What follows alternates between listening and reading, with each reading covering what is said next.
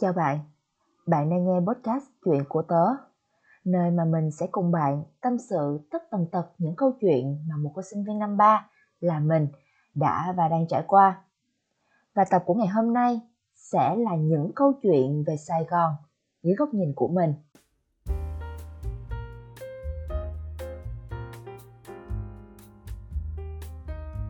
Vậy là cũng đã 2 tuần mình lên sóng podcast. Và trong 2 tuần đó thì mình đã nhận được rất nhiều những lời khen có, chê có của mọi người về tập podcast của mình. Và mình cảm thấy rất là vui, rất là cảm ơn mọi người vì đã cho mình những lời đóng góp rất là hay và giúp cho mình có thêm những cái động lực để làm những tập podcast tiếp theo hay hơn nữa. Nếu mà tính đúng cái thời điểm ghi âm podcast tập 3 này thì chắc là mình đã xa Sài Gòn cũng tầm hơn 3 tháng rồi. Lý do mà chủ đề của tập podcast này về Sài Gòn là bởi vì mình vô tình xem được một chiếc vlog của channel Gia đình Cam Cam. Chắc là mọi người biết kênh YouTube này đúng không? Vlog nó nói về nội dung Sài Gòn trông ra sao vào những ngày giãn cách.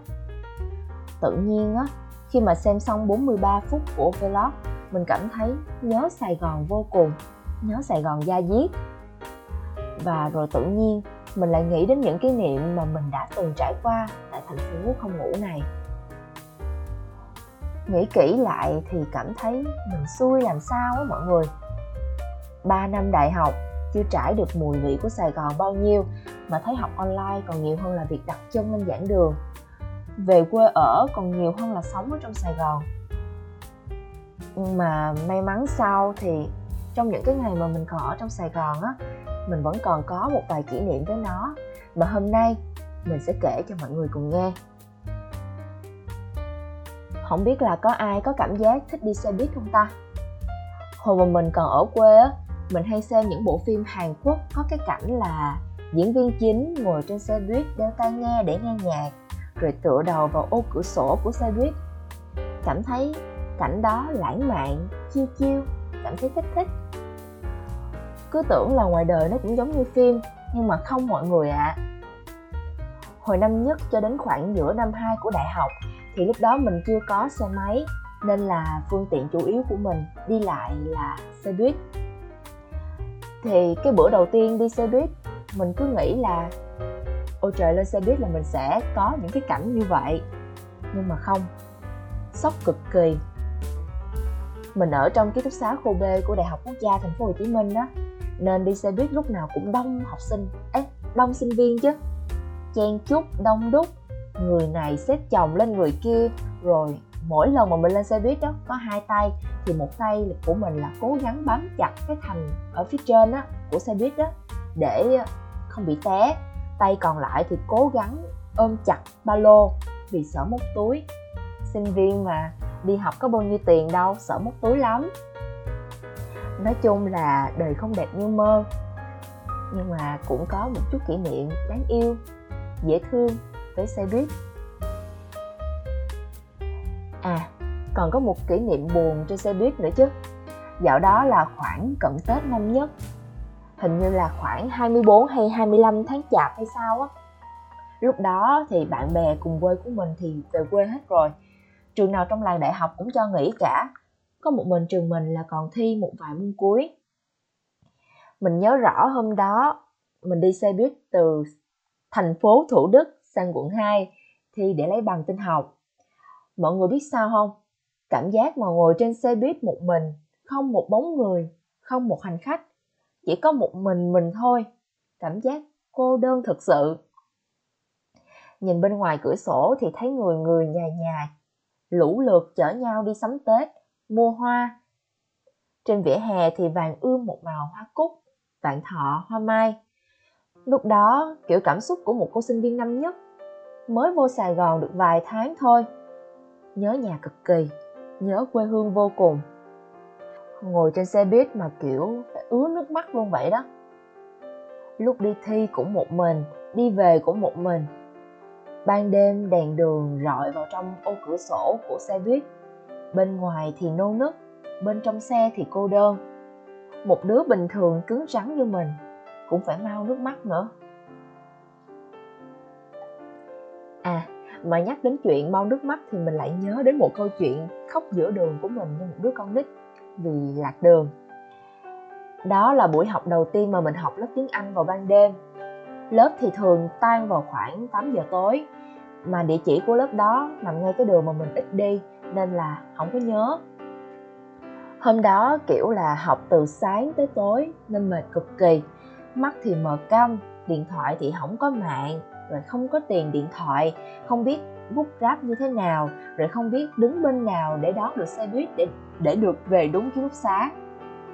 Mọi người đừng có hỏi sao là mình không hỏi đường người đi đường nha.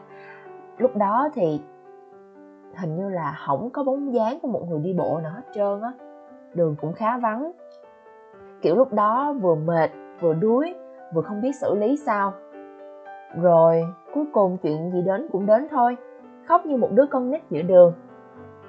Ráng gọi cho con nhỏ bạn trong phòng trong cái lúc mà mắt nhắm mắt mở đó. Theo cái kiểu mà nhá máy á. Mọi người biết Mobifone thường có cái kiểu là điện thoại hết tiền thì gọi cho người ta, thì người ta vẫn có thể nghe được một cái tiếng chuông.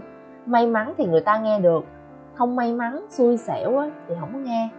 Nhưng mà mình thuộc vào cái tớp người may mắn đó. Con nhỏ bạn cùng phòng mình nghe được và gọi điện lại cho mình và bút ráp cho mình. Thế là được về ký túc xá. Từ sau chuyện đó thì kiểu cũng có kỷ niệm, rồi cũng có nhiều kinh nghiệm cho bản thân. Và lúc nào cũng phải nhắc trong đầu mình là điện thoại lúc nào cũng phải có tiền, và 4G lúc nào cũng phải có trong điện thoại. Về Sài Gòn á, mình cũng nhớ đến những lần mà ngồi với bạn bè ở Thanh Đa, Bình Thạnh, uống nước sâm dứa, rồi tán dóc, rồi nói đủ thứ chuyện trên trời dưới đất. Hay là ngồi ở gần Hầm Thủ Thiêm. Cái cảm giác mà ngồi ở mé sông á, tận hưởng cái gió mát hiếm có của Sài Gòn, tâm tình với những người bạn thân, thích thật sự ở mọi người. Ai mà sống và học tập ở Sài Gòn hay có dịp vào Sài Gòn chơi thì mình nghĩ nên một lần trải nghiệm cái cảm giác đó. Nhắc đến Sài Gòn thì không thể nào không nhắc đến đặc sản mùa mưa được mọi người ơi. Sài Gòn vào những mùa mưa thì ôi thôi rồi, đến trường là chỉ có ướt chèm nhẹp.